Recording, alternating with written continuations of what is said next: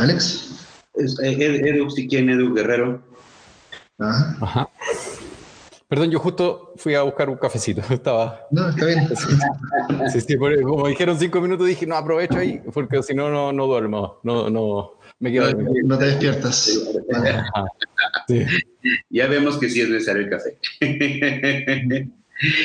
Eh, eh, eh, Guerrero, si quieres presentarte un poquito como parte de la división y lo que tú haces por tu canal también.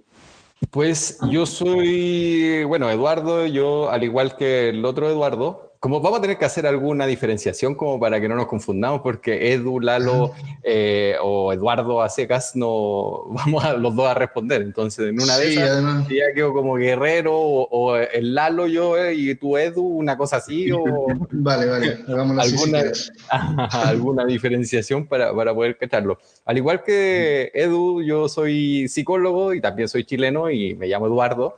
Entonces sí hay algunas cosas que coinciden.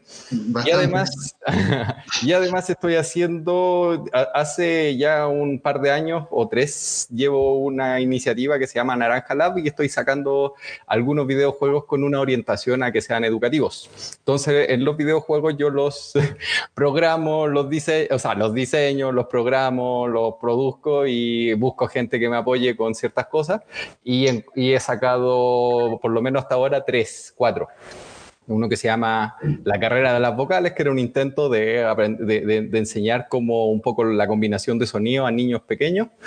Otro que se llama Syllabs, que es el más nuevo, que, ya está como en, disponible en Android, para Android en Google Play y se trata de fortalecer la segmentación silábica en niños. Entonces, con un tamborcito vas a, eh, por ejemplo, la palabra equipo, equipo. Entonces la vas golpeando y así es como para aprender justo ese detallito. Y otro que se llama ¿Quién quiere ir a la universidad? Y que ese fue el que ganó hace el año pasado el premio al mejor juego educativo cultural del concurso nacional de videojuegos de México. Fui, eh, fui gamer Em, dejé de ser gamer porque, eh, o, sea, como, o sea, no sé, como consolidadamente gamer, yo creo que dejé de serlo como a los 13 años, 13, 14 años, y ahora el interés más que nada como cuando tengo tiempo trato de producir en vez de jugar pero estoy jugando algunos juegos. En este momento estoy jugando Red Dead Redemption 2, Mortal Kombat 11 y Fortnite, que ese ya es como con mi esposa jugamos como equipo. Entonces ya es como nuestra actividad ahí en paralelo. Y esa sería como mi pequeña semblanza, ¿no? si eres gamer, pero ya pasaste de ser hardcore a ser casual, por decir. Pues sí, sí, sí, ya, porque sí, Fortnite y Mortal Kombat así es como, ya, puede ser Red Dead Redemption que me manda ahí como a, a otro, a otro lugar. Vale. Oigan, pues me, informan que ya estamos grabando, ya toda la presentación de Guerrero se grabó, ¿no? Me presento yo brevemente, yo soy Alexis Solís, también soy psicólogo, soy maestro en eh, psicología de la salud, ¿no? Y terapias contextuales. Y me interesa mucho todo lo que tiene que ver con eh, el lenguaje y la interpretación al respecto de eh, las vivencias, todo el aspecto conductual y como en el área de videojuegos, pues estoy más, más metido como en salud y videojuegos, ¿no? Esto a que va, usos eh, que benefician la salud y usos eh, que pueden ser problemáticos de los videojuegos. Y estoy como director de contenido en eh, Red Click, pero también colaborando con este colectivo, eh, Ludivisión, que estamos, bueno, haciendo estos temas que no necesariamente tienen que ver con salud, pero sí con eh, gestión de cosas que nos interesa platicar sobre los videojuegos y creo que con eso podemos empezar, Edu, al respecto de nuestro tema de hoy, que es videojuegos violentos para una cultura de paz. Vale, gente. Bueno, eh, vamos a partir con esta presentación introductoria. Eh, lo primero, este, bueno, vamos a, a, trabajar aquí en torno a un paper que revisamos en el último círculo de estudios, que creo que viene muy al lugar eh, como gran contexto de este tema de violencia y videojuegos. ¿no? Eh, este es el, el, artículo de Dumont y colaboradores, que es de este año. Eh, ¿Quién lo propuso? No sé si lo propuso Eduardo Guerrero.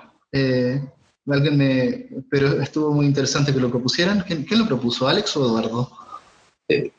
fue Guerrero y de ahí yo dije que se venga el círculo de estudio. Ajá, porque nació como de una conversación ¿no? que estábamos teniendo y justo con esta paradoja un poco de los videojuegos violentos. O, o algo así, como que estuvimos conversando y el rol de la empatía ahí, no sé. Bueno, a ver, eh, en este metaanálisis, ¿no? donde se revisan, eh, creo que son alrededor de 20 estudios longitudinales eh, que tratan de evaluar el impacto de la exposición a videojuegos violentos en conductas violentas a largo plazo.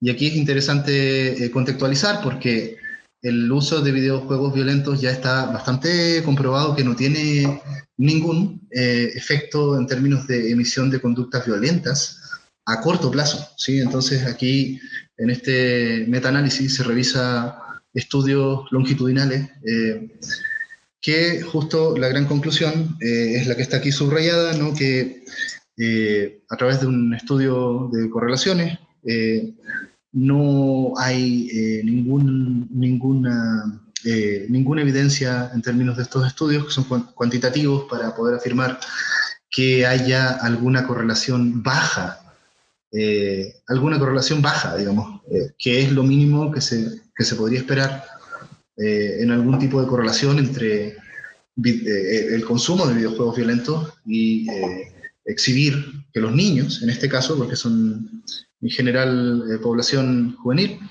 exhiban conductas violentas a largo plazo. a mí me parece que esto es algo muy relevante porque en general hay muchas opiniones en, la cultura que asocian estas dos cosas, ¿no? Y que eh, es un poco de, un sentido común muy compartido, incluso a nivel entre distintas culturas, que jugar videojuegos violentos eh, hace que los niños se vuelvan violentos. Ahora, creo que hay que acotar algunas cosas importantes acá. Eh, este estudio en general se basa, a su vez, en otros estudios que miden las conductas violentas las conductas violentas. Eh, y no, no hay ninguna correlación. De hecho, eh, y es un poco lo que quiero plantear, de repente puede ser algo inverso, ¿sí? Puede ser que el jugar videojuegos violentos eh, inhiba conductas violentas. No tenemos todavía, no hemos revisado nada ahí que nos permita afirmar eso, pero creo que sería una interesante hipótesis. En realidad, aquí está un poco la, conclusión de lo que vimos eh, anteriormente. ¿sí? No, el, jugar videojuegos violentos no, no, genera conductas violentas. ¿no? Eso creo que lo podemos afirmar sin temor a equivocarnos, en general, ni a corto ni a largo plazo.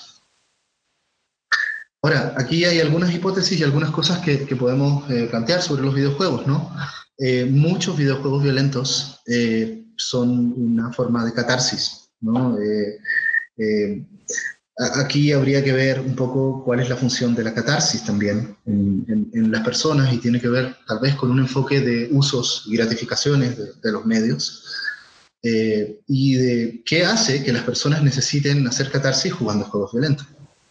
Lo segundo es que sí se ha planteado que el videojuego de violento normaliza la violencia, pero en el medio. Eh, yo subrayé esto porque me parece relevante eh, que esto no necesariamente implique que se normalice la violencia fuera del medio, ¿no? Cuando tú juegas videojuegos violentos, tú normalizas el hecho de que, eh, claro, eh, hay un montón de, de gore y tú puedes seguir jugando juegos que tienen estas características, pero es muy distinto a normalizar la violencia fuera del videojuego, ¿no? Lo tercero es que los videojuegos utilizan la violencia con fines dramáticos en una narrativa donde tal vez la violencia es un medio para plantear ciertas ideas o ciertas, eh, ciertas historias, ¿no? Que trascienden en mucho la dimensión de la violencia directa. Cómo se puede plantear de repente en cosas como el teatro o el cine. Eh, y yo siempre pienso, cuando hablamos de este tema, en, en qué medida también se puede plantear la violencia en el teatro de Shakespeare, por ejemplo. Eh, y cuál es el fin de la violencia en otros medios, como por ejemplo ese. Eh, por último, eh, que también el videojuego puede ser una especie de sublimación freudiana, ¿no? que, tiene, que tiene que ver con este sentido de catarsis.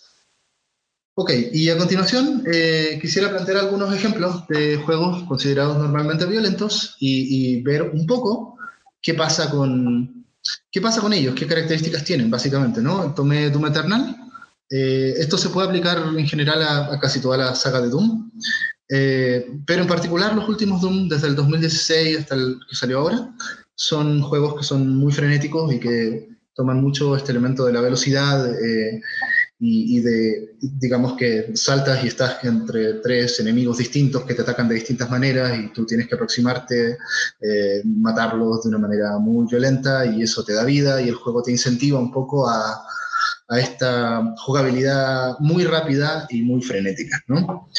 Eh, el tema de las mecánicas y, de, y, de, y, del movimiento es un poco, podría ser lo, lo principal que, que, motiva a muchos jugadores a, jugar Doom, por ejemplo, ¿no? Esto tiene mucho que ver con eh, los perfiles de videojugadores, ¿sí? Eh, ¿Te acuerdas, Alex, que estábamos revisando un poco esta, este test para identificar perfiles de jugadores? hay, hay, jugadores que, que eh, prefieren juegos que, que, les lleven a esa experiencia, la experiencia de, de adrenalina, de frenesí, de velocidad. A ver si les compartimos la liga ya en alguna edición bueno, eh, o en nuestra página pero justo está este test que nos habla de qué tipo de contenido es lo que prefiere el jugador, o sea, qué tipo de gamer eres. A ver, no sin clasificar estas cosas este, eh, de etiquetado, decir eres hardcore o eres noob. No, no, no. Si eres un gamer que prefiere la inmersión, que prefiere la acción, que prefiere la interacción, ¿no? Y es, muy interesante el test, el cual les vamos a compartir, porque aparte te, tira recomendaciones, ¿no? Te, tira por ahí, eh, ok, eres alguien que te gusta mucho la acción, te interesa poco la historia, date estos Juega Doom, este es para ti, ¿no? Juega Doom, Doom es para ti, y, y si te, y te gustan cosas tipo Doom, te recomendamos estos, ¿no? Este, muy, muy, muy interesante ese porque aparte se hace una matriz tipo RPG, ¿no? En el cual te dicen, eres, este, así como si tuvieras 20 eh, de fuerza, 5 de magia, pero te sales con 30 eh, de inmersión, 20 de acción. Eh, creatividad, sociabilidad, sí. Pero de sociabilidad, no juegues en línea. ¿No? Pues bueno, este juego de alguna manera es la pura catarsis, ¿no? hay personas que buscan ese tipo de experiencia y dale, juega Doom. Eh, ok, otro ejemplo, de Mortal Kombat 11, y por eso quería que estuviera Eduardo acá, ¿no? Eh, Mortal Kombat, desde, bueno, primero, los primeros Mortal Kombat, el 1 y el 2 sobre todo, eh, prácticamente que a raíz de Mortal Kombat y el port a Super Nintendo se, se produce este, esta controversia en Estados Unidos que da origen al ESRB, ¿no? al sistema de clasificación de, de videojuegos por edades. Eh, y lo que sí me llama la atención, eh, me parece muy interesante Mortal Kombat en la actualidad y sobre todo el legado de Mortal Kombat, porque desde las primeras entregas, eh, de alguna manera el juego se está planteando, yo pienso en Mortal Kombat 2 sobre todo, y en, en, en todo este espíritu noventero, muy vinculado también con, con el primer Doom, ¿no? de la violencia como algo rebelde a ver, yo lo veo así, eh, videojuegos para la generación X. Sí, videojuegos para las personas que tal vez en el lanzamiento de esto, 91, 92, 93, junto con Doom, ¿no? Con el primero, tenían 20 años y, que nacieron tal vez en los 70, eh, porque estos se plantearon como los primeros juegos que eh, esto no es para niños, ¿no? En el momento del lanzamiento, y que de alguna manera tiene un poco este espíritu de rebeldía eh, y que coincide con el grunge y coincide con todos estos fenómenos noventeros, ¿no? Eh, ahora, él, eh, viene, viene, viene todavía con el, con el eco de la cultura heavy metal, ¿no? De la cultura que viene del thrash metal, que habla del fin del mundo, distopía, apocalipsis. El, el, satanismo de Doom, ¿no? Vinculado con el satanismo de Iron Maiden, ¿no? Hay, hay fenómenos culturales ahí todo, esto, y, lo vemos con los personajes adicionales de Mortal Kombat 11, Robocop, Terminator, viene Rambo. Justo, justo quería plantear, eh, ahí eh, yo todavía no, no, he procesado muy bien este tema, pero me parece que hay algo muy significativo en esto, ¿no?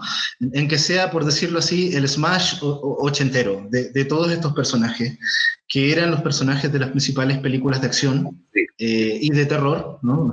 El primero creo que fue Freddy Krueger en el 9. El 10 tiene a Jason, tiene eh, Alien, ¿no? Eh, bueno, tiene, tiene, al xenomorfo de Riley. tiene al, Predator también. Tiene, tiene a estos dos íconos de la ciencia ficción ochentera pues pero, pero, ¿qué pasa con, con, lo ochentero en el 2020? Eso es lo que más me llama la atención. Acá lo eh, que, eh, como jugador de Mortal Kombat 11, así lo que he podido notar es de que la edad de juego de los que están ahí, los que están en línea, es alta.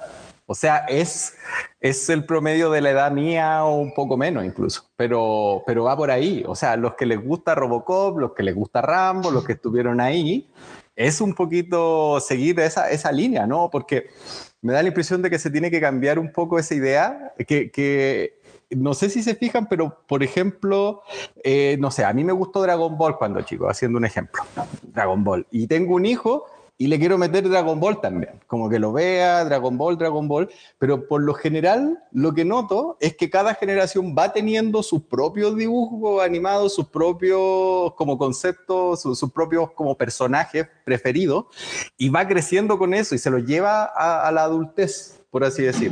Claro, nos, dice, Cristian acá en el chat, este, los indestructibles. Sí, ya nada más falta que pongan a todo el elenco de los indestructibles. sí. Entonces, uno, se jala, jala los, ¿cómo se llama? Los personajes consigo mismo, con la edad. Y cuando no tienes, o sea, y por, por lo general, así, si yo lo pienso de alguna manera, Toy Story, es, pasa un poco eso. Los niños de la actualidad sí, pueden ver Toy Story, lo comparten con su papá, pero no va a ser su dibujo animado con el que van a crecer, o sea, no va, no va a ser su animación con la, con la que va a crecer, van a tener otras. En este momento son, es otro mundo, es otro lenguaje, no, no va a ser igual. Lo, que va, lo que nace ahí es como la relación con padre-hijo, madre-hijo, etcétera. O sea, como de tutor-hijo, tutor-niño. Eh, por así decir. Entonces, creo que a eso obedece, de que estén recuperando esos personajes porque se asumió de que su público es ese. Tal vez eso podría pasar si, por ejemplo, los personajes de Toy Story crecieran. O sea, si hubiese como algo así, eh, eh, eh, la misma generación con la que nació la seguirían y tal vez podrían seguir unos temas más adultos, ¿no? Como si, siguiendo los mismos personajes que los personajes fueran creciendo, porque en realidad los niños de ahora sí van a decir Toy Story está bien, chido, pero no va a ser su, no va a tener la fascinación. y acá Harry Potter, ¿no? Ajá. Claro, que, que haya como una, una, especie de crecimiento para que vayan teniendo otro tipo de problemas. Los problemas que tiene un niño de 3 años no son los mismos que tiene cuando ya tiene 14. Ahora, yo, yo tengo otra lectura también del tema ochentero en el 2020, ¿sí? Eh, eh, eh, y que salga Rambo, Robocop, Terminator, Alien, en, el universo de Mortal Kombat, ¿sí? Y, y, y, claro, ¿qué pasa? Que tal vez en los 80 estas eran las películas más vendidas, ¿no? Y las más vistas en términos de acción. Pero en la actualidad, aparte de la nostalgia, creo que no podemos tomarnos en serio a nadie, no, no podemos tomarnos en serio a Robocop, ¿sí? a Terminator. Eh, eh, tiene un halo de algo que tal vez va mucho con la estética de Mortal Kombat 11. Y pienso en particular en la historia. Eh, y cómo Mortal Kombat, de alguna manera, el juego empieza como a, a asimilar las películas de Mortal Kombat. Sí, que eran películas que en su momento fueron este cine como, como malo, eh, pero que al mismo tiempo vale mucho la pena, como kitsch, ¿no? Eh, entonces, justo, ¿qué pasa con el uso de la violencia? Con esta estética, kitsch, parece, ¿no? Y con los personajes ochenteros, y cómo en la actualidad lo ochentero puede ser kitsch, ¿no? Pero perdón, si quieren, después seguimos pasando a, estos temas que son muy interesantes. Quiero, quiero que justamente se vuelve kitsch y ellos mismos eh, te van dando el dejo de que esto es un humor que no te lo tomes tan en serio, cuando en las siguientes entregas van incorporando babalities, friendship. Ajá, eh, exacto. El, programador este que sale diciendo Frosty, ¿no? O sea, ya te van diciendo, eh, no te lo tomes en serio, esto va de, no, no, va de salir a las calles a hacer fatalities, esto va de aquí, aquí, aquí es el círculo mágico, aquí es el tablero de juego, aquí queda. Ya, quería agregar eso nada más. ¿Qué pasa con Metal Gear Solid? Aquí me parece que sí estamos dando un giro interesante porque el uso de la violencia, en este caso vinculado a, todos los imaginarios bélicos, eh, ya está eh, planteando la violencia en términos de un contenido y no tanto de, algo, digamos, para, para, echar chispas, eh, por decirlo así, de lo, oh, mira, la violencia. No, aquí hay una reflexión eh, sociohistórica y filosófica sobre la violencia en nuestro mundo real a través de todo lo que tiene que ver con eh, la industria bélica. Eh, y un montón de otros temas que empiezan a surgir ¿no? en, toda la saga, desde el 1 hasta el 5. y claro, es, muy interesante, ¿no? Yo, yo, estoy pensando un poco en la reflexión que, que hace DioScript sobre, sobre Metal Gear Solid 1 y de cómo Metal Gear Solid 1 es un juego antibélico, a pesar de que eh, el juego es del 96, lo más probable es que cuando tú hayas visto este juego se te haya pasado eso, ¿no? Oye, ¿sabes qué? Es un juego antibélico. Esto... ¿Por qué? Porque cuál es el, tal vez uno de los imaginarios más cercanos, es el imaginario de James Bond y de los agentes secretos, eh, que ensalzaban justo este tema de, ah, mira, tienes un agente que, que logra infiltrarse y, y, hace todo, un ejército de un hombre, y bravo, ¿no? Pero cuando tú vas eh, jugando cada uno de estos, de estos juegos, eh, empieza a, empiezas a ver que realmente hay una crítica importante a, a la guerra, ¿sí? Eh, y lo interesante justo es que eso se traduce en, en una retórica a través de la jugabilidad, ¿no? o sea, para hacerla simple, en, en, en, Metal Gear, en cualquiera, si tú eres noob, vas a matar a todos, pero si tú eres un pro, vas a ser no violento o vas a dormirlo o vas a, cumplir tu objetivo sin matar a nadie, cosa que es difícil. ¿no? Entonces, es muy, muy interesante cómo Metal Gear eh, usa una retórica procedural a través de las propias mecánicas para premiar el hecho de que tú mates lo justo o no mates, ¿no? Eh, da para mucho también en términos de la narrativa, en términos de la narrativa, toda esta serie, a ver si lo podemos comentar después. Y por último, eh, tengo aquí el ejemplo de The Last of parte 2, eh, que creo que eh, es el juego que lleva un poco a, plantear eh, de manera muy similar a, lo que hace también Spec of the, Line, ¿no? este tema de ¿te gusta la violencia? Sé violento y ve todas las consecuencias de eso. Y empieza a, plantear con todo el asunto técnico, en este caso del realismo, de la inteligencia artificial, de, los enemigos eh, y también de la narrativa, eh, todo un mensaje sobre el odio. Eh, y lleva el odio hasta las últimas consecuencias, ¿no? Y, justo es un juego, yo, yo, lo terminé hace poco, lo tengo un poco fresquito y es difícil olvidarse del juego, es un juego que te, genera un impacto muy importante a nivel personal, digamos, creo que es un juego que le voy a seguir dando vueltas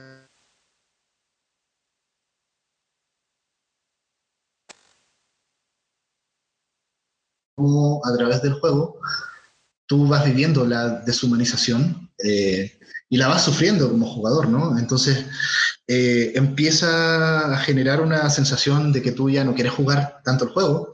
Y a mí me gustaría hacer una, encuesta, ¿no? a, gente que ha jugado este juego de, de, las partes finales, sin spoilear ni nada, ¿no? Porque es un juego bien complejo, pero en las partes finales a mí yo, yo dije, ¿sabes qué? Yo ya no, yo, mátame, así, mátame, yo ya no quiero seguir.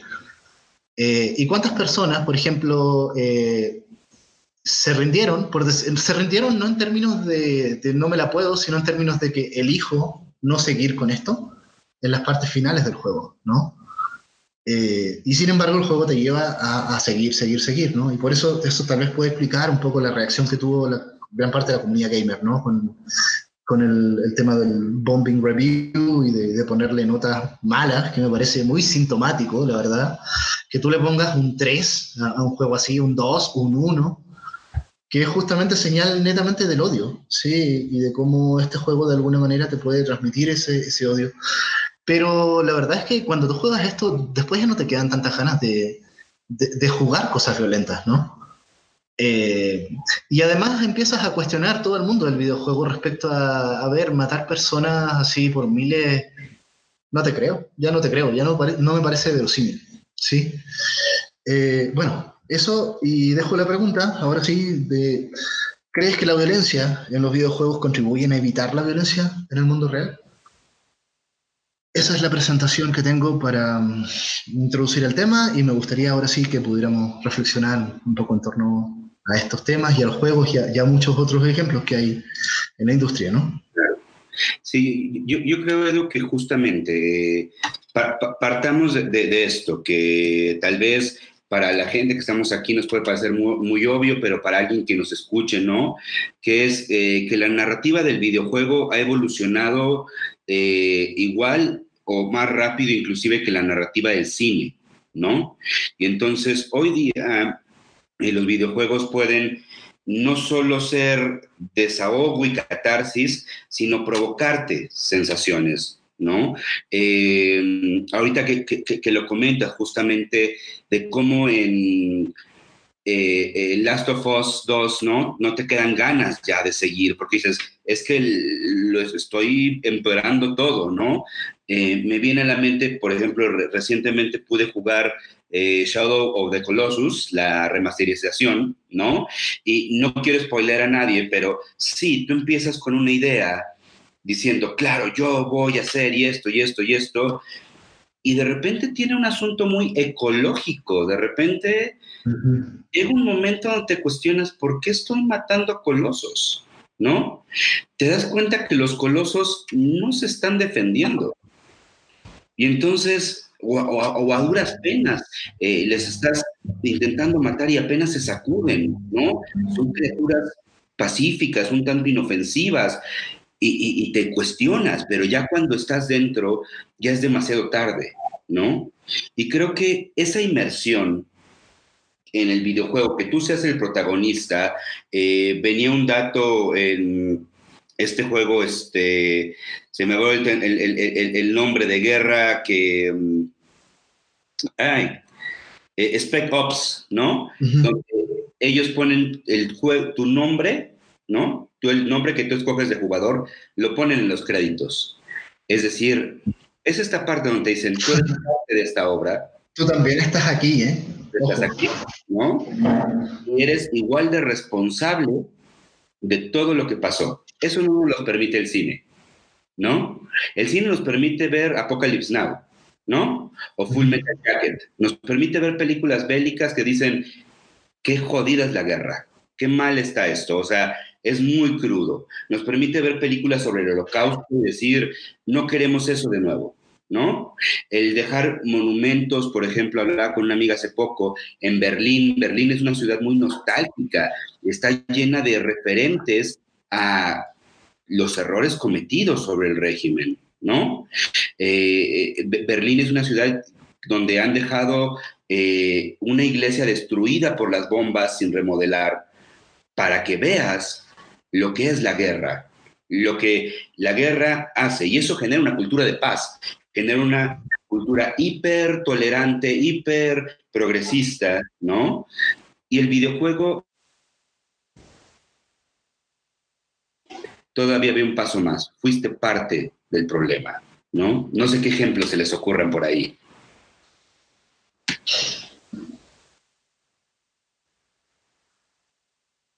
Bueno, a ver, eh, justo, eh, además, a ver, yo, yo estuve siguiendo un gameplay de Spec of the Line eh, y hay cosas sutiles, ¿no? Yo vi este, este análisis largo que hace el José Hu, este youtuber de, del, del, juego, y hay otra cosa que también no no lo menciona, eh, son cosas muy sutiles. El sonido de las armas suena feo.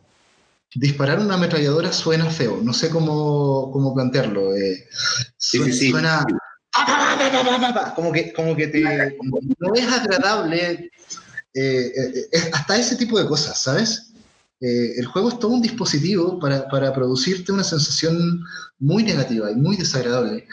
Hay un artículo en la revista de Game Studies también sobre, sobre cómo eh, este juego te produce esta sensación similar a los juegos de terror de, de desagrado. Eh, que te lleva un poco, es, es, como un desagrado constructivo, ¿sí? Eh, creo que gran parte de los últimos títulos, Metal Gear, eh, por ejemplo, Last of Us, juegan con eso. ¿sí? Em, pero bueno, en fin, no sé si alguien más quiere, plantear algo em, sobre este tema. Ver un poquito de cómo funciona el sistema de empatía, que la otra vez conversábamos un poco en el jugador, porque eso para mí es, como un misterio, porque dentro de lo que he podido ir estudiando respecto a las neuronas en espejo, hay un sistema de neuronas en espejo que reacciona cuando tú observas que a alguien le pasa algo y lo procesa, son neuronas motoras, lo procesa como que tú lo estuvieses haciendo. Entonces, eso como que se descubrió en el año 92 en monos, se ha visto un poquito en, en, humanos, pero no está como 100% comprobado. Hay solamente como vestigios de que así funciona un poco la empatía. Pero dentro de los experimentos hay uno que, por ejemplo, muestran a alguien que, que le exponen una mano humana, a un grupo le exponen una mano humana y la, y la, y la, la dañan. Entonces, como que ciertas neuronas reaccionan neuronas motoras que reaccionan cuando uno se mueve solamente, reaccionan cuando la persona ve eso y sin moverse. Entonces, eh, hay como un sistema de neuronas que van a reaccionar frente a eso. Pero si esa mano, y, y no sé, reaccionan muchas neuronas, si esa mano es robótica, si ya pierde un poco lo humano, la cantidad de neuronas que se disparan es menor. O sea, a medida de que algo es menos similar a de como tú mismo tienes una imagen de ti, la empatía o la cantidad de neuronas que reaccionan va disminuyendo. Entonces, por ejemplo, ¿qué pasa? Con Doom, tú estás matando demonios. Son cosas que incluso se deben matar, son malos. O sea, es como que tienes que reaccionar y destruirlo. Entonces, tal vez ahí no hay como es como un goce fantasioso, ¿no? Estoy, estoy haciendo algo bien más que estoy haciendo daño. En Fortnite, cuando tú pierdes, desapareces. O sea, no hay como un sufrimiento. El personaje desaparece, sale como una interfaz, como que, como que te desaparecieron electrónicamente, como que te quitaron del juego. No hay sangre. En, en otros juegos, o sea, por ejemplo, en Red Dead Redemption ya cambia un poco la cosa, porque tú puedes dispararle a alguien y ya lo ves sufrir, y ya puedes saber incluso cómo, cómo sigue. Y lo que hablábamos con Edu con respecto al Last of Us 2, es que tú ya te enteras de todo lo que viene detrás, o sea, como que van un paso más de contarte un poco de, de información respecto al otro personaje, entonces ya como que cuesta cada vez que los personajes tienen más elementos humanos, no solo la, el aspecto, sino que también tienen como una vida, te presentan una vida después de esto, te presentan un contexto, ya la cosa se va haciendo como diferente y ya no es tan fácil llegar. En Red Dead Redemption no es tan fácil ponerte a saltar a la gente, a pesar de que es un pinche juego, o sea, sí, sí es jugar, o sea, sabes de que son unos beats, que, que, que no pasa nada más, pero igual hay como entra y no, no, no quiero, o sea, es, es entonces, Claro, es que, eh, Edu, yo, yo, creo que eso tiene que ver justamente, lo menciona acá Cristian, ¿no? El distanciamiento que escribe Brecht, ¿no? Que es justamente cómo uno eh, hace este, en la literatura o en el videojuego o en el cine, a veces uno puede hacer una, desvinculación moral, ¿no? Eh, en la psicología social hay varias, este, ejemplos al respecto, en el cual lo, hacemos todos los días nosotros en las noticias. Vemos que a alguien le pasó algo y decimos, ah, pero él porque vive en cierta zona de la ciudad, o él porque estaba liado con el narcotráfico. Entonces, hacemos desvinculaciones. También lo vemos en las redes sociales, como el estar tras la máscara de la pantalla permite a la gente eh, no empatizar y demostrar grandes cargas de agresión y de violencia. Estamos viendo el, otro, el, otro, el otro ramo. Y de repente tenemos estos videojuegos que se dan la labor de generarnos fuertes cargas de empatía e inclusive de altruismo. Veíamos por ahí un artículo sobre eh, los efectos de juegos que generan altruismo o que buscan el altruismo dentro del juego y cómo esto repercutía a que algunos chicos sí lo llevaran a la vida, ¿no? Entonces, algunos procesos parecieran que cuando se viven en el videojuego se pueden llevar a la vida cotidiana y otros procesos parece que está muy, muy delimitado el que no. Por ejemplo, como lo mencionaba eh, Edu, eh, la violencia se ha visto que no, ¿no? Que el que tú lo ves en el videojuego no repercute en conductas violentas, pero el altruismo sí, ¿no? Y por ahí veíamos otro dato con la violencia hacia otros no, la heteroagresividad no se transmite hacia otros, pero eh, curiosamente la autoagresión sí, es decir, hay por ahí relatos mm, bibliográficos nada más, pues, de grandes epidemias de suicidios tras una película, una obra de teatro o una mediatización de un suicidio. Entonces, es bien interesante cómo no vamos a poder dar una respuesta única en nada de lo que se vive en el videojuego se transfiere a la vida real, no, sí se transfieren aprendizajes. Todo lo que se vive en el videojuego se transfiere a la vida real, no, por supuesto que no, no todo, ¿no? Y como dices, estos juegos que son más complejos y que te meten en, hey, lo que hiciste ahorita, ¿te acuerdas? Del guardia que murió, ¿no? Este, me acuerdo un poco de la escena, esto lo hacían de broma en Austin Powers, ¿no? Austin Powers mataba a un guardia, ¿no? y te iban sacando a lo largo de la película, que es una comedia, cómo la familia lo extrañaba y cómo era su cumpleaños y cómo no llegó con los amigos a festejar. O sea, te hace pensar algo que hemos que trabajamos mucho en estrategias de prevención del delito, que es piensa en las consecuencias de lo que vas a hacer. Y este tipo de videojuegos Red Red eh, Redemption, eh, Vampir, que lo estamos jugando ahora, ¿no? Gratis en la Play Store. Te dicen, eh, puedes hacerte más fuerte si matas, pero va a haber consecuencias, ¿no? Mm.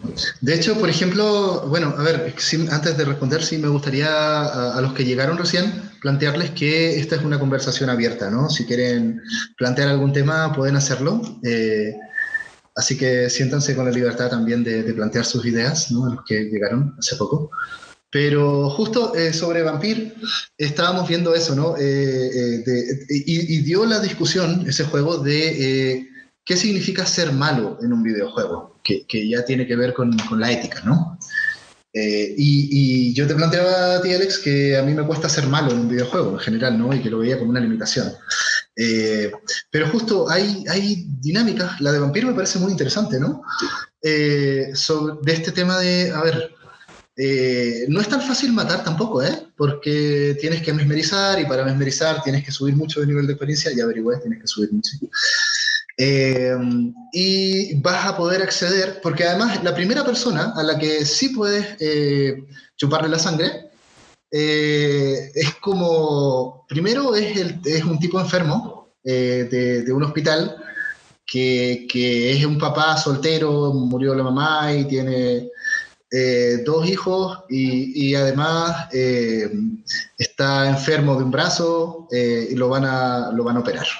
¿Va? Y te da poca experiencia porque, porque es muy bajo el nivel de... de hay, hay personajes como con distinto nivel de poder, llamémoslo así, PNC, entonces este es nivel 1, ¿sí? Que es uno de los pocos que tú puedes mesmerizar y, y, chupar la sangre, ¿no?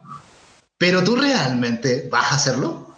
O sea, de verdad, vas a matar. O sea, primero además es una cosa un poco indigna porque te estás comiendo a un tipo miserable eh, que además es el único papá y te cuentan toda esta historia. Te lo vas a comer. Eh, yo no. Yo no me lo como. ¿no? Y, y, aunque, aunque me surja un poco de maldad interna, yo no me lo como. ¿No? Eh, no sé, está difícil comerse eso. Y si tú te comes a ese tipo, ¿qué tipo de persona eres? ¿no? Me da un poco eso. Sobre, todo con estos settings realistas, ¿no? Que tiene este juego de meterse en la telenovela los personajes, ¿no? Y es que aparte, eh, lo recomiendo mucho para quien tenga la oportunidad de probarlo, Vampir, ¿no? Porque justo eh, en cuanto al estudio de la moral y de los dilemas éticos, es muy interesante. Porque aparte, tú no eres cualquier vampiro, eres un médico reconocido y la gente no te trata como un monstruo, te trata como una persona de cierta clase, de cierto prestigio. Tienes muchos eh, datos. Eh, ¿no? Te, saludan, doctor, ¿cómo está? ¿Cómo le va? ¿no? Y entonces tú vas a buscar de eso ¿no? Y como dices, cuando eh, otro, otro dato interesante que genera empatía cognitiva y emocional en Vampir es que cuando tú bebes la sangre de alguna víctima, escuchas sus últimos pensamientos. Y entonces con este personaje enfermo, con hijos, sus últimos pensamientos son... Lo mataste, lo mataste, no. Vi el video, vi el video, vi el video, pero decía, yo quería ver a mis hijos, ¿no? Pero por otro lado, tienes un personaje desfigurado por la guerra que en su diálogo te dice que ya no quiere vivir y hasta lo ves como una, como una eutanasia, ¿no? Y le, le voy a dar paz. Y cuando a ese sí me lo chupé, la verdad, ¿no? a ese sí lo maté. Y cuando te lo comes te dice, ah, ya por fin puedo descansar, esta vida era miserable. ¡Wow! O sea... Lo hiciste bien, ¿no? Eh, o sea, en términos de la ética. La dignidad de la vida o lo indigno de la vida. Joder. ¿no? Una, una consulta uh, para ustedes que han como visto más del tema porque por lo general cuando hay matanza en Estados Unidos lo primero que se culpa a los videojuegos. Entonces quería saber si hay algún paper, algo que habla a favor de, o sea, en contra de los videojuegos, que haga alguna relación o alguna correlación entre el consumo de videojuegos violentos y alguna acción violenta fuera, yo, yo no he encontrado. Y también cuando veo a los políticos hablando de cuando salen, no, que hay que prohibir los videojuegos, no lo he visto salir con algo como contundente aunque también hay universidades y universidades. Fíjate que el año pasado, en el seminario de Juego y Transformación Social, donde yo asistí, que, que lo hizo la UAM, eh, nos dieron esa tarea a ver, traten de buscar eh, artículos científicos que de alguna manera estén defendiendo eh, este tema y, no encontramos, a mí me costó encontrar. Eh, pero por otra parte sí es una cosa que, o sea, en Estados Unidos sobre todo, ¿no? siempre te van a poner la comparación de, de, Estados Unidos y Japón, ¿no? Pero pero, a ver, o sea, el, acceso a armas de fuego en un Walmart creo que habla mucho más de esto. Y, y, sobre todo hay otra cosa también, ¿no? Eh, el imaginario del arma de fuego en Estados Unidos, que al respecto, al respecto, eh, Death Stranding creo que habla muy, mucho y muy bien de ese tema. Yo, yo no estoy, por ejemplo, a ver, podemos hablar de juegos como, no sé, a ver, La leyenda de Zelda o un juego donde claro, tu héroe haces uso de la violencia, pero tu héroe que representa valores. Perdón, nos piden en el chat que si podemos hablar de GTA, pero ahí lo dejo, lo dejo eh, en el tintero, si sale GTA por ahí. Yo pensé en ponerlo, ¿eh? Pensé en ponerlo, eh, porque creo que sí es un caso muy, muy interesante. Eh, la otra vez estábamos hablando de GTA, ¿te acuerdas, Alex? ¿No? Yo te planteaba un poco que yo también me pasaba un poco lo que te pasaba a ti, en términos de que no me, no me tira GTA, ¿no? No me tira esta cosa delictual así. Pero empecé a jugar GTA V y me di cuenta un poco de cuál es la lógica, ¿no? Y de, y de cómo eh, finalmente te vuelves, eh, se vuelve una cosa como muy entretenida por la sátira que, que implica, ¿no? Y es una sátira eh, muy descarnada. yo la comparo mucho con las películas de Tarantino. Eh, de cómo empiezas tú, pero es que es, jodida la sátira porque está muy, eh, realmente te lleva a una crítica social for real de, de, la sociedad estadounidense en particular, ¿no? Eh, y, de todo, del racismo, de la comunidad latina, más allá, más allá de, contratar a, prostitutas y luego matarlas para quedarte con el dinero que le, le, acabas de pagar, que es lo que mucha gente critica, o, de agarrar, digamos, violentamente a cualquier persona porque sí, que puede ser un tema de catarsis extraño por lo demás. Cuando tú te bajas a las narrativas y a las historias, no sé, la historia de Michael, por ejemplo, que es este delincuente ya exitoso que parte en un, en un estrato socioeconómico muy alto y que tiene una familia muy decadente con un, con un hijo gamer sumamente alienado y con una hija que, que, quiere ganar dinero eh, eh, con películas porno y con, con la señora que, está eh, con todo este tema New Age de hacer yoga y que con los licuados verdes, que te preparan un licuado verde a ti y tú te lo tienes que tomar y te da náusea, ¿no? Eh, está jodido, está jodido todo eso que está planteando, ¿no? Eh, creo, que Cristian quiere plantearnos algo. A ver, eh, démosle la palabra desde rato. Sobre, todo despedirme porque tengo que, ir a mis labores docentes virtuales, esa cosa fea que ahora tenemos que hacer, ¿no? Pero eh, solo del, tema que hablabais, bueno, de, de, GTA, pues eh, hay cientos de entrevistas, ¿no? A, a, los realizadores, ¿no? Y con toda la polémica, ¿no?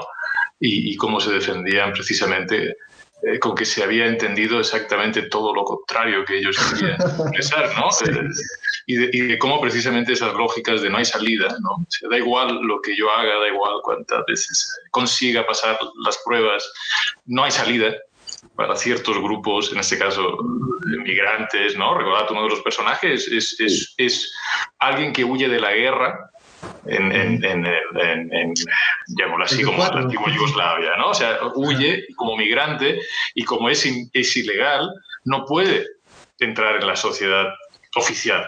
Y para eso tiene que empezar a sobrevivir eh, y empezar a intentar salir de ahí a través de esos caminos, ¿no? Pero aún así, cuando consigue hacerlo todo, tampoco puede salir, ¿no? Entonces es, es una metáfora, ¿no? Precisamente de, esa, de esa, idea, ¿no? O sea, términos de la narrativa va más allá de eso, ¿no? no quería decir solo para despedirme, porque pues, ya sabéis, obligación. que eh, no, no, existe, ¿no? Preguntaba Eduardo, uno de los Eduardos, sobre si existía algún documento, ¿no? Respecto de, de un estudio mínimamente serio que relacione violencia y, videojuegos, ¿no? En el sentido psicológico del término, en el sentido social del término, ¿no? No, existe. Que, que sepa, como mínimo los que llevamos muchos años rascando en, todas las publicaciones, ¿no? O sea, una cosa seria, ¿eh? O sea, eh, artículos donde se relaciona la violencia, vas a encontrar muchos, pero cosas serias no. Y todo se basa de, un inicio de un prejuicio, ¿no? Os compartí ahí en el chat un artículo que publicamos donde, donde de una forma muy resumida se hace, digamos, donde inicia la relación entre, entre violencia y, videojuegos a través de un prejuicio, ¿no? De un prejuicio en, en, la década de los 80 a través de, de, lo que sería como secretario de salud, que en Estados Unidos es el cirujano general, ¿no? Y, y, y, lo explico ahí, ¿no? Se le ocurre decir en una, en, una conferencia, ¿no? Que los videojuegos en el 82, imaginaros, ¿eh? Mm. es la primera, una de las tres principales causas de desintegración familiar, ¿no? Que es mocos, ¿no? Es una cosa seria, ¿no? Porque. Y claro, el problema es que en el año 82 no existe ni un solo documento publicado en ningún lugar del mundo que diga eso o lo contrario. No existe. Con lo cual es un prejuicio.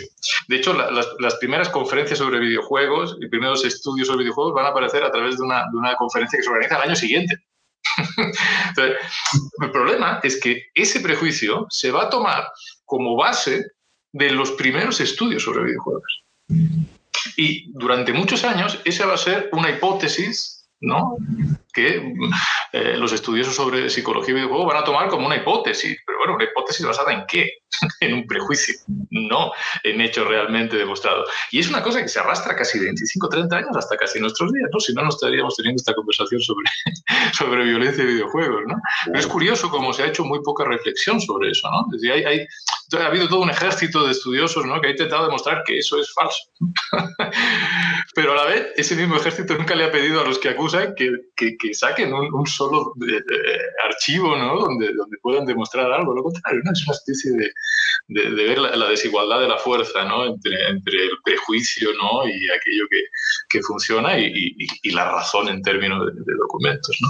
Bueno, lo siento, muchachos, abandonar esta buena conversación, pero pues no me queda de otra. a la siguiente que me invité, a ver si no me coincide con clase y, y charlamos un, un rato más. A ver, a ver, si en la tarde, ¿no? Nos organizamos unas más tarde. Vale, bien, gracias. Hasta luego. Encantado de, de, saludaros. Nos vemos pronto. Chao, chao. Bueno. Pues bueno. Eh, claro.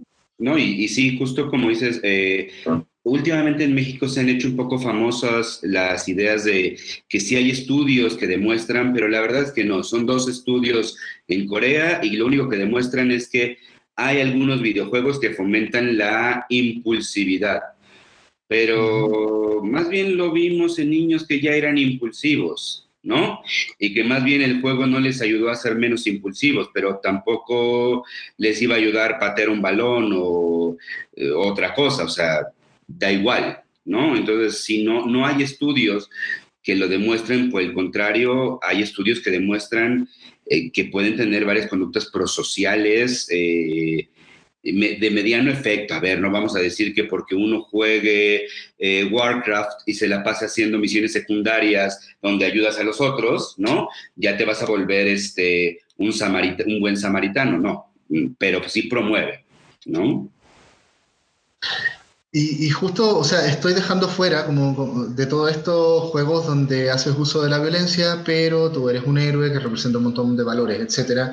Y por supuesto que estoy dejando fuera juegos como Animal Crossing que no, no tienen nada de violencia y que sin embargo son hits. Eh, en estos momentos creo que es el juego más vendido, ah, de, al menos de, la Nintendo Switch, pero creo que es uno de los más vendidos de este año.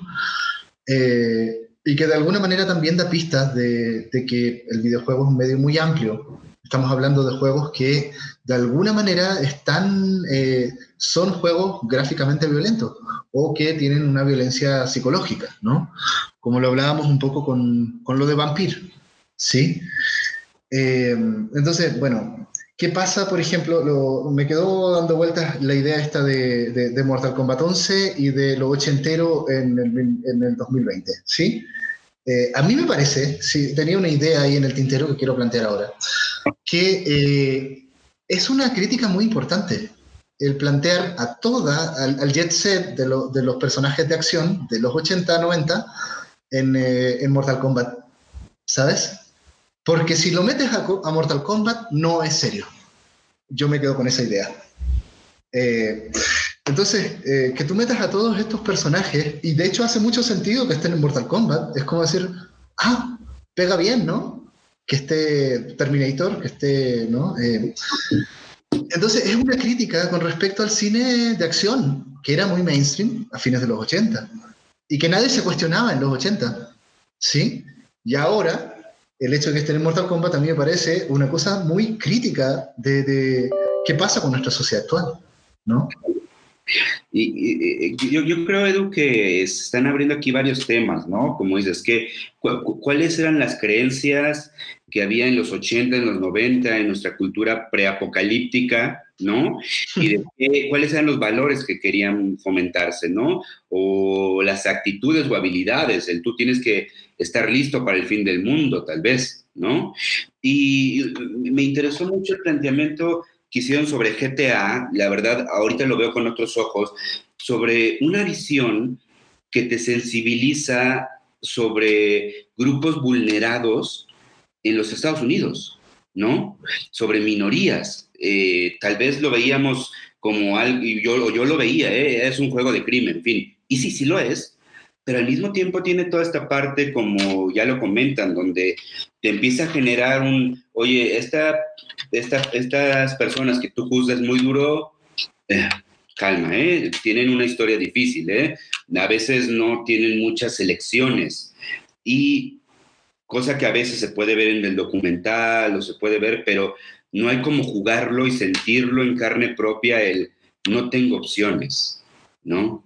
El medio me ha llevado a, actuar de esta forma o mis opciones están, eh, eh, hay opciones, pero todas las opciones están en un mismo marco, ¿no? Bueno, eh, Cristian aludió al GTA 4, ¿no? A la historia del protagonista GTA 4, que, de alguna manera habla de eso y, de, y es una crítica al sueño americano, finalmente, ¿no? entonces, ¿qué pasa cuando tú realmente entiendes GTA, por ejemplo, ¿no? Eh, cuando tú entiendes lo que planteó el, compañero, digamos, ¿no? De, oye, esto es una crítica a, a los migrantes y a, y a, cómo no hay salidas siendo migrantes y, y, cómo el sueño americano es algo que se derrumbó desde hace un buen rato, ¿no? Y que ya no funciona. Sí. Me parece un tema de profundas implicancias históricas, sociales, culturales. ¿No? No, no, voy a dejar silencio, pero quisiera igual invitar a la gente que está con nosotros, ¿no? Que si algo quiere aportar o preguntar, ya sea por el chat o abrir su micrófono, pues con todo gusto, ¿eh? Que no se vuelva, y, como ya lo habías comentado, es un conversatorio abierto para quien quiera abrir el micrófono, como Cristian lo hizo antes de despedirse, para poder dar un subrayado, una opinión, una experiencia personal que también es es parte de la construcción que queremos hacer acá hoy, ¿no? No un panel de expertos, sino un panel eh, de participantes, ¿no? Eh, a ver, yo creo que es muy pretencioso hablar de expertos en este tema tan emergente, donde todos estamos en formación y donde, aunque tengas mucho tiempo, eh, no, no, podemos decir que se haya consolidado un, un, círculo, o sea, un grupo, digamos, de estudios de videojuego, al menos a nivel latinoamericano, ¿no?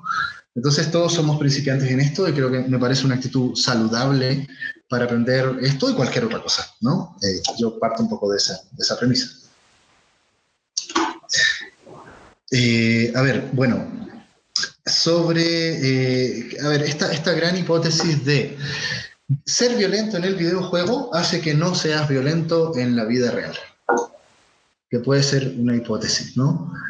Eh, y que nos lleva un poco a pensar en temas como la sublimación eh, y sobre todo, aquí hay otro, otro tema, la noción general del juego, eh, y que nos lleva un poco a pensar en temas como la sublimación, por ejemplo, en el seminario del año pasado, y sobre todo, aquí hay otro, otro tema, la noción, revisamos la noción de metacomunicación de Gregory Bateson, ¿sí? El, que lo asocian con la psicología sistémica donde Bateson hablaba de los perros y de los juegos en donde los perros eh, juegan a pelear.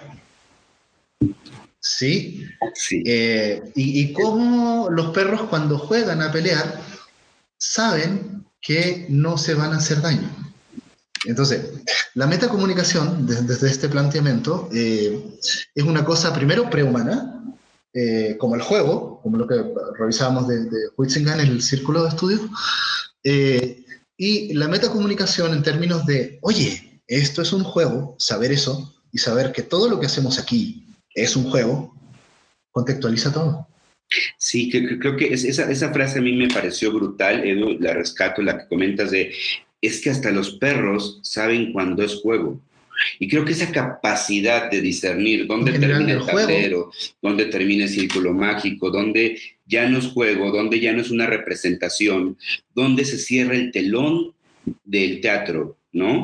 Es vital, es vital y creo que eso es lo que nos permite eh, el, la modalidad de videojuego, ¿no? Por lo menos al, a la mayoría, nos permite saber que en el momento que das guardar partida y cerrar, fin, ¿no? O sea, se guarde ya. Tú, en tu vida real no vas a revivir, en tu vida real no tienes vidas, solo tienes una, ¿no? Y, pero, y, y, insisto, podemos hacer esa división importante que todo lo que sea una representación no necesariamente genera o no, te, no hay evidencia que genere conductas en el quehacer cotidiano. Ahora bien, Estoy, eh, ah, perdón. adelante, adelante. Sí, Estaba leyendo sí, dale, dale. justo a Eduardo, que otro, otro Eduardo parece que es. Sí, sí, sí. Y justo ahí comenta de que se requiere como cierta madurez y eso es importante porque tal vez lo que es violento, la, la violencia va a depender también de quién la está concibiendo o quién está como manifestando que esto es violencia. Pero por ejemplo, una persona se puede sentir como puede sentir que hay violencia en Pokémon porque finalmente estás dominando un animal para hacerlo pelear con otro y lo estás entrenando como para tu propio, o sea, también lo ves, es, es algo como bien así, o sea, es como que yo salgo, capturo un perro y lo, lo pongo a pelear o un gallo. Entonces, claro. como que no hay mucha diferencia y ahí se ve cómo, la, cómo se va concibiendo. Y además hay que tomar en cuenta el desarrollo. Por eso tal vez como que, si bien no, la censura no, no, la veo bien por ningún lado, sí hay un asunto de edad que uno tiene que ir eh, siguiendo, porque por ejemplo el, a los 5 años tú no concibes las cosas, lo, lo, los fenómenos como los concibe a los 12 o a los 18. O sea, sí hay una diferencia tanto en el desarrollo como ético, como en la percepción de ciertas cosas o de ciertos actos y entender el trasfondo. A los 5 años eres muy concreto, como que lo, lo, que estás viendo ahí es lo que está pasando y no hay como una entre líneas entre las cosas que estás viendo. Entonces también acá lo, lo que decía Eduardo, lo que estoy leyendo aquí, era que justo, ahí, ciertamente no es para todos los estómagos o se requiere cierta madurez, ciertas cosas. Y eso tal vez es importante, la, la, cómo ir viendo que para ciertas edades eh, no funcionaría esto de la reflexión después de eh, presenciar o de jugar un, juego, un videojuego violento. Y, nos habla también Eduardo, Eduardo Ardo, nos dice sobre Persona 3. A ver, ¿quién, ¿quién tiene experiencia en Persona 3 que nos quiera regalar un comentario? Yo me terminé Persona 3. ¿Y qué va? ¿Qué va? ¿Qué pasó ahí? Eh, a ver, pero bueno, Persona 3 eh, es interesante, para, al menos desde mi perspectiva, es un juego que trata del tema de la muerte y de la depresión, netamente, me parece. De la depresión como la muerte en vida eh, y de... Bueno, a ver, yo creo que no... A mí me parece que particular Persona 3, Persona 4, todas las personas son juegos como estos RPG japoneses que como que te dejan muy buenas enseñanzas para la vida y eh, yo no lo cuestionaría como un juego particularmente violento en ese sentido, ¿no? Eh, me parece que Persona 3 tiene, de hecho tiene un mensaje, a, mí también me dejó un poco en shock al final, eh, sobre cómo te preparas para la muerte inevitable y una reflexión muy filosófica sobre nuestra condición mortal, netamente. ¿no? Eh, y cómo tarde o temprano todos tenemos que enfrentar nuestra, nuestra muerte, ¿no? Eh, eh, y es una alegoría de eso y de cómo a mí me gusta mucho la parte, es que no, quiero spoilear tanto, pero, pero donde, donde este amigo que tienes, que finalmente es una especie de emisario de la gran muerte, que, que es Nix, te, te insiste eh, porque tú sabes, tú tienes un imaginario de RPG japonés, yo si lo has jugado antes, tú sabes que viene el último jefe y, y, el, no me acuerdo cómo se llamaba, Ryuji, creo, el, amigo, eh, eh, te dice, oye, es que sabes qué, es que no puedes ganar, no puedes ganar, o sea, insisto, y te lo dice como cinco veces, no, es que no vas a ganar esta pelea, no puedes, y te lo dice tantas veces que tú realmente te lo crees ¿no? Te dices, oye, esta es una batalla perdida, nunca le vas a ganar a la muerte. Y bueno, no voy a, no voy a spoiler un poco al final. Eh, un, poco, un poco tiene razón y un poco no. Eh, entonces, va un poco eso. Pero es otro tema. Yo, yo, quiero meter ahí un juego que no es precisamente, a ver, sí es bélico, pero en otra categoría que es la saga Dark Souls. ¿No? Que sabes que soy especialmente fan, ¿no? A ver, no es un juego bélico tipo Call of Duty, no tiene esta crítica dura que hace Spec Ops, que te habla de lo crudo que es la guerra y los desesperados y el estrés postraumático que queda en los militares. Pero Dark Souls es un, es un juego de caballería, por decirlo así, y que no quiero spoilear, pero que no acaba en nada, que un poco justamente en el análisis que hace sobre la música eh, Altozano, nos dice, eh, no importa, todo lo que has hecho no importa, y sin embargo lo has hecho. Es, una, es un dilema ahí, ¿no? Y nos muestra lo terrible que es la guerra, lo terrible que es la muerte y lo vacío que puede quedar uno con esto, ¿no? No sé, a ver, creo que Alberto, no sé si quieres ahí tú decir algo, por eso pusiste la cámara. Este, estoy como escuchando todavía, hola a todos.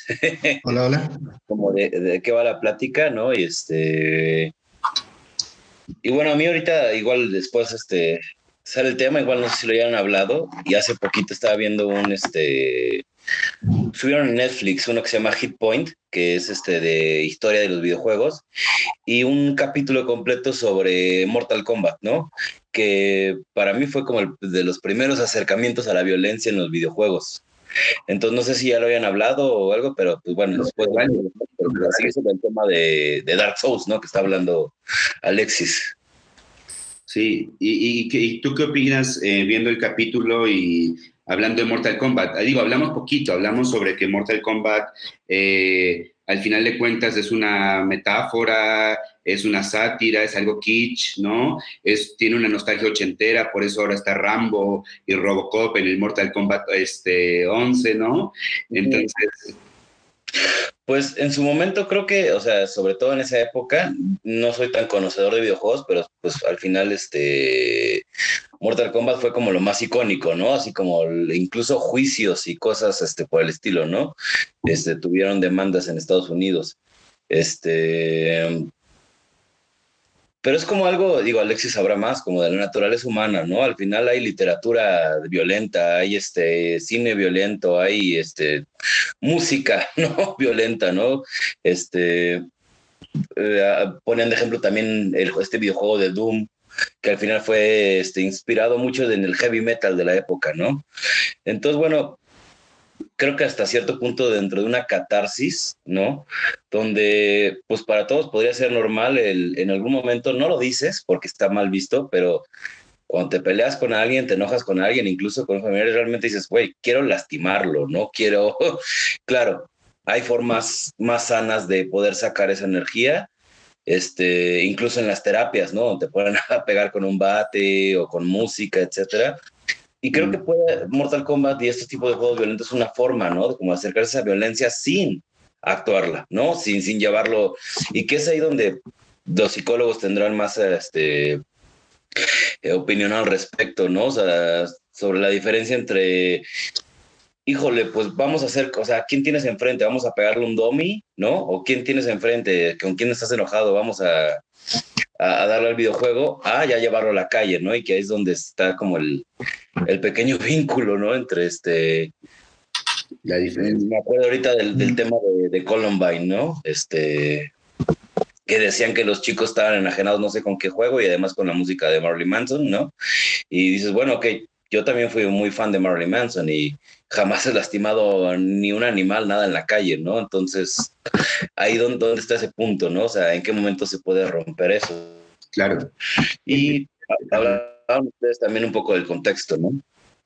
Entonces, pues bueno, eh, a lo mejor regresando un poquito al tema de Dark Souls, a mí me tocó justo empezar a jugar el 3 en, en la pandemia y pues sí fue una catarsis, ¿no?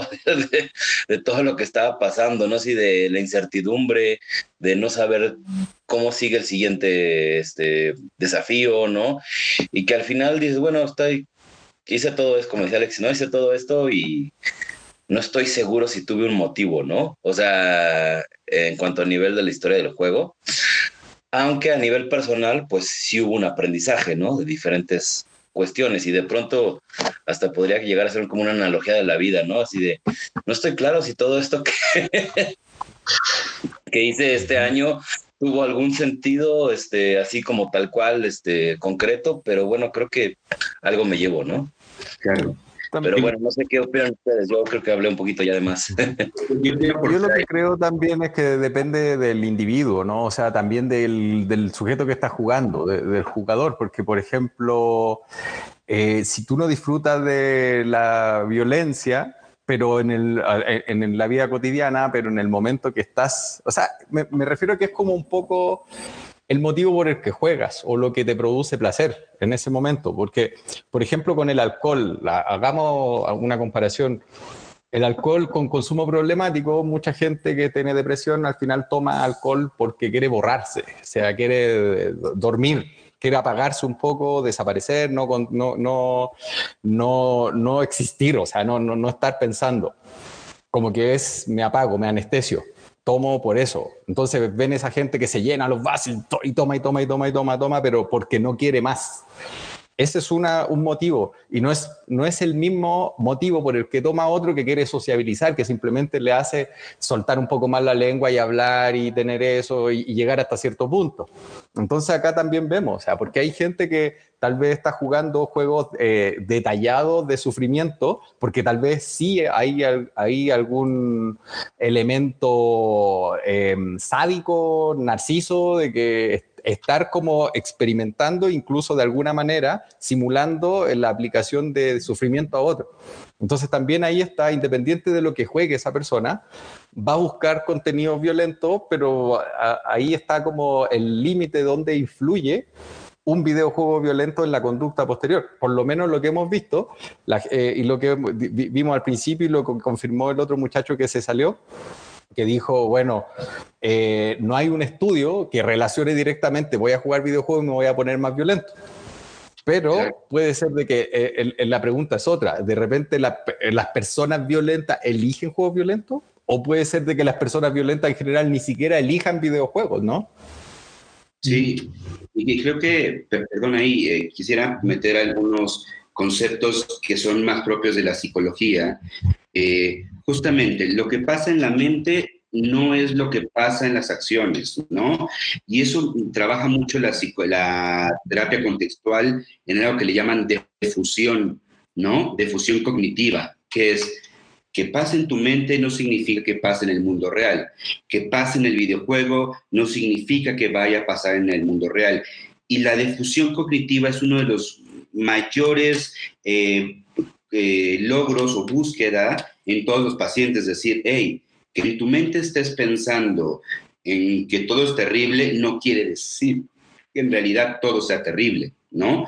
Por ejemplo, con pacientes que tienen ideas obsesivas compulsivas, ¿no? Que tienen ideas como, es que qué tal si le hago daño a alguien, qué tal si le hago daño a alguien. Y ha habido inclusive casos de suicidio de pacientes con TOC que tanto viene la idea de que le pueden hacer daño a alguien o que le van a hacer daño a alguien, que es parte de un trastorno, no porque realmente lo deseen, ¿no? Que se terminan quitando la vida porque dicen, ¿qué tal si lo hago? Y el propósito es ahí, es de fusionar que esté en tu fantasía, que esté en tu mente, no significa que esté en el acto. En el psicoanálisis lo diferencian muy bien. Es diferente pensarlo, hablarlo, a llevarlo al acting, ¿no? Ahora, eh, al respecto, estoy, me parece muy interesante, pero me quedé pensando un poco en lo que planteaba Leonardo sobre, sobre a ver, si tú quieres pegarle a alguien, eh, anda a jugar Doom y pégale a un demonio, ¿no? Eh, así no lo actúas. Yo creo que es complejo hablar de si en el videojuego actúas o no actúas, estás en ese espacio intermedio. Y si tú tal vez con, con, la próxima generación de realidad virtual te pones los lentes y te pones guantes donde tú golpeas y sientes hasta la resistencia de dar un buen golpe, lo estás actuando, ¿no? Lo estás actuando. Eh, entonces, yo creo que de hecho no, no, no está en términos, mientras más lo actúes, mejor. El asunto es que estás actuando en un juego, ¿sí? Y, y, al respecto, por ejemplo, pienso en, eh, en ¿cómo se llaman esta, estas juntas de la gente que hace, que escucha punk y que empiezan a, golpearse, ¿no? ¿Cómo, ¿Cómo, le llaman eso? Oh, slam. Un slam, ¿no? Un slam. También nos agarramos eh, eh, y nos golpeamos, pero tú sabes que eso está en el contexto del slam, ¿no? El contexto del slam marca que esto es para golpearse, ¿no? Claro. Bueno, y, ahí iríamos un tema bien interesante que es la realidad aumentada, ¿no? Y el uso de la realidad aumentada con fines terapéuticos. Hay por ahí un texto muy interesante que me hicieron favor de, prestarme, donde nos hablan cómo utilizar realidad aumentada como estos lentes 3D este, o de sensación táctil ayuda a superar fobias sin tener que exponerse. ¿no? A, ver, ¿qué hacemos los psicólogos? ¿Realidad virtual? ¿Realidad virtual o realidad aumentada? Eh, aumentada. Hay, hay, hay, una pequeña línea entre la virtual y la aumentada, porque la aumentada incluye otros periféricos que son, no sé, tendría que, que entrar más en el tema y no soy experto, pero justamente la realidad virtual o aumentada te permite eh, enseñarle a tu cuerpo y permite, permite a tu cuerpo desfogar otras conductas en vez de en una realidad alterna que en una realidad que puede tener grandes consecuencias, ¿no?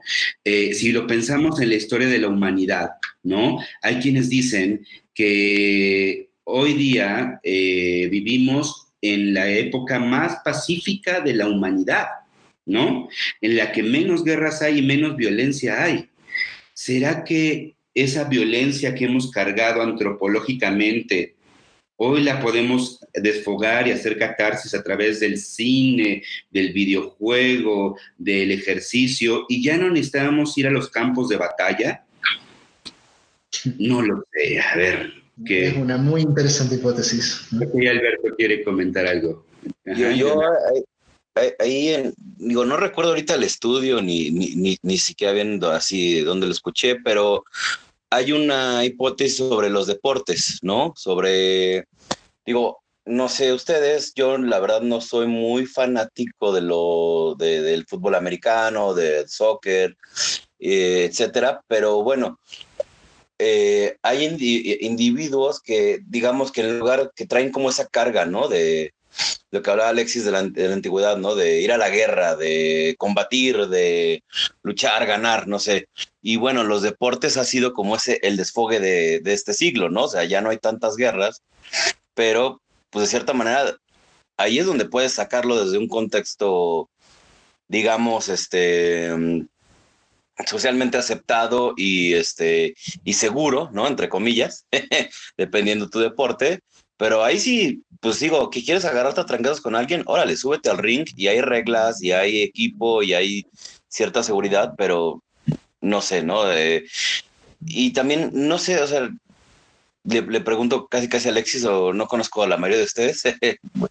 eh, ¿Dónde se separa esa pequeña línea, no? Y digo, ahorita estamos hablando del videojuego, pero también se me ocurre, por ejemplo, literatura o películas de terror, ¿no? ¿En qué momento separas entre, ok, esa es la película de la masacre de Texas y no soy Jason, ¿no? Este, digo, no, Jason, este, Leatherface, ¿no? Yo no soy Leatherface. ¿En qué momento se cruza esa línea de esto es la vida real y yo puedo llegar y agarrar gente y meterla, o sea, ya en la vida real, ¿no? ¿En qué momento se cruza eso? Eh, no es lo mismo estar disparándole a nazis en un videojuego que decir, ah, ok, voy a conseguir un arma y, y salir, ¿no? A hacerlo. Que, que, ¿Cómo? No es lo mismo jugar Wolfenstein que realmente salir a ser un hunter, ¿no? Ah, exacto, ¿no? Entonces, eh, digo, y, y además no es como algo tan común, porque si no tendríamos este, muchísimos casos, ¿no? Pero bueno, a mí me, me llama la atención, por ejemplo, el caso de Def Auto. Y yo en algún momento di eh, clases de secundaria y tenía muchos alumnos que hablaban de, sí, qué chido, este, robar y las putas y los golpes y ta, ta, ta. Y yo así de, ok, digo, ninguno lo hizo hasta donde yo sé, pero en qué momento se cruza ese límite, ¿no? Entre, wow, o sea, esto es un juego y estoy jugando a que me robo un carro o a, pues ya lo voy a hacer, ¿no? O a, necesito algo más emocionante. Digo, no sé si es un perfil de, de personalidad, este, o en qué momento se detona eso, ¿no? Claro, pero creo que Ernesto ahí quería comentar algo antes de que em, acaparemos micrófonos de nuevo. Ernesto, ¿cómo andas? Bien, bien, bien, ¿me escuchan? Sí, sí, perfecto. Eh, yo nada más quería decir una cosa respecto a este tema en concreto, que es algo de lo que sí sé de videojuegos, no tanto, sin embargo de literatura sí. Hay un escritor que seguramente conocen que se llama Michael Ende, que él es, este, es, lo que hizo durante toda su vida fue escribir para su hijo. Entonces tienes libros eh, para público muy infantil, y conforme va creciendo su hijo, escribió libros cada vez más complejos para un hijo que evidentemente iba creciendo. Él escribió, seguramente lo conocen por Momo, ¿no? Es como su libro más famoso, pero eh, a su muerte él dejó una cantidad de apuntes que están recopilados por Alfaguara en un libro maravilloso que se llama Carpeta de Apuntes, Textos de eh, textos de escritor de Michael Ende, en el que me gustaría hacer referencia concretamente de uno de los apuntes, no me acuerdo el título, pero está ahí en ese libro, que hace referencia a un futuro en el que no hay violencia. Eh, en las calles toda la gente vive en paz, todo mundo es muy bonito, pero de pronto el protagonista, eh, que insisto, es un apunte, no es un cuento, el protagonista entra a una iglesia y en la iglesia, en el templo, se encuentra con toda la violencia posible. Aprendió la humanidad a catartizar si está bien dicho, a hacer catarsis en el aspecto religioso, donde tiene, evidentemente basado en el catolicismo, con la imagen de un Jesús con espinas y sufriente, eh, se basa, eh, a partir de este momento todo es violento al nivel de que la gente se golpea adentro de las iglesias. Afuera no pasa nada. Adentro todo es muerte, todo es destrucción. Y es una pena, siguiendo la, la línea de literatura de Michael Ende, es una pena que no haya no se haya concretado a final de cuentas esa historia porque era buenísima, pero bueno, es justo lo que están planteando, un mundo futuro en el que, eh, el que no existe violencia, pero tiene que haberla y se focaliza y se localiza justamente en la religión. Es, todo. Y, si esto pasamos a que se focalice en el videojuego, en el cine, Ya le hicimos. Es, es el, sí, es el apunte de Michael Ende, ¿no? Ahora, yo en lo personal estoy preocupado por el tema del horario, porque ya estamos con la hora y media. Eh, y sin embargo, la conversación está muy rica. Creo que hay muchos elementos aquí. Eh, eh, y no sé muy bien cómo hacerlo, ¿no? Porque de hecho me quedó pendiente también un, tema que creo que es importante, que es la violencia dirigida hacia uno mismo en el videojuego, por decirlo así, que es la, la violencia masoquista, llamémosle, ¿no? Que eh, me, me, vino a la mente cuando hablaste de Dark Souls, Alex, ¿no? Eh, y, también me, viene a la mente cuando, cuando recuerdo, digamos, lo de Crash Bandicoot. Estaba jugando Crash Bandicoot y realmente te frustra mucho. Eh, eh, yo pongo a, Crash Bandicoot así como al lado de, Dark Souls, ¿no? y el juego de terror también, ¿no? ¿Qué pasa?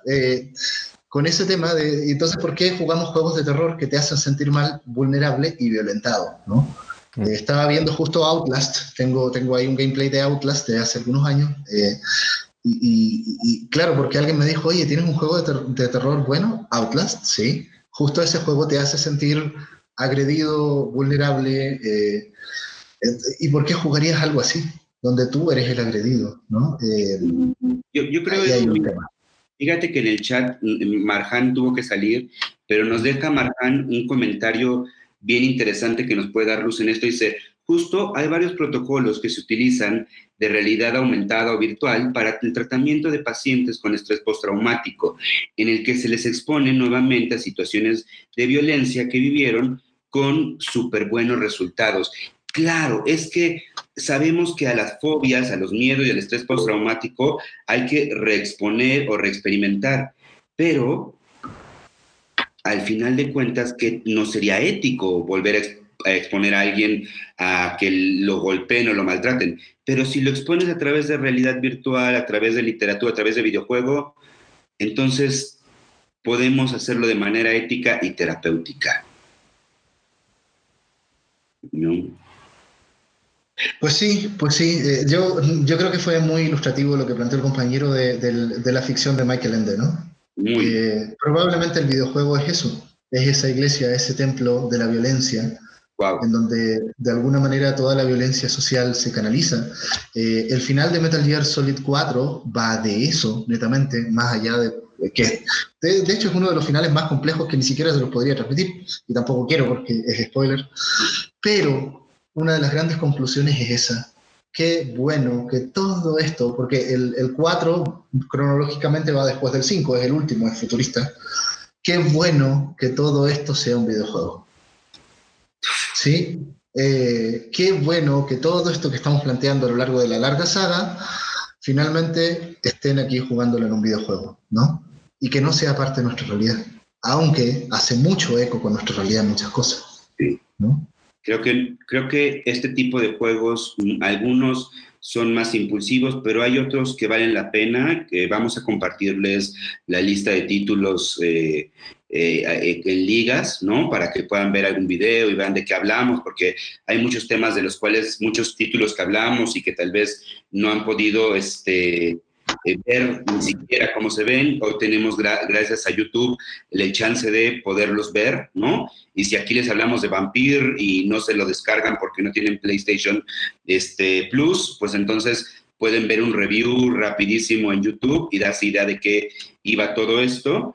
Pero creo que justamente me, me gusta esta metáfora con la que va cerrando Edu, que es, podríamos empezar a generar el templo de la violencia y también es un templo que es seguro, ¿no? Donde puedes vivirlo, experimentarlo, darte cuenta de las repercusiones y regresar a tu vida absteniéndote de ello. Perdón, creo que Alberto quiere también comentar ahí algo, lo veo con camarita prendida. Sí, justo eh, en lo que comentaba este Edu, ¿no? O sea, ¿por qué jugarías un Silent Hill, no? O sea, por ejemplo, y, y si es un juego donde este, te, expones al, estrés, a, a, los sustos, pues yo me atrevería hasta decir, probablemente ya te sientes así en tu vida, ¿no? Probablemente es un reflejo de algo que ya traes, ¿no? O sea, eh, sentirte, ya te sientes vulnerable, o ya te sientes enojado, o ya te sientes triste, no sé.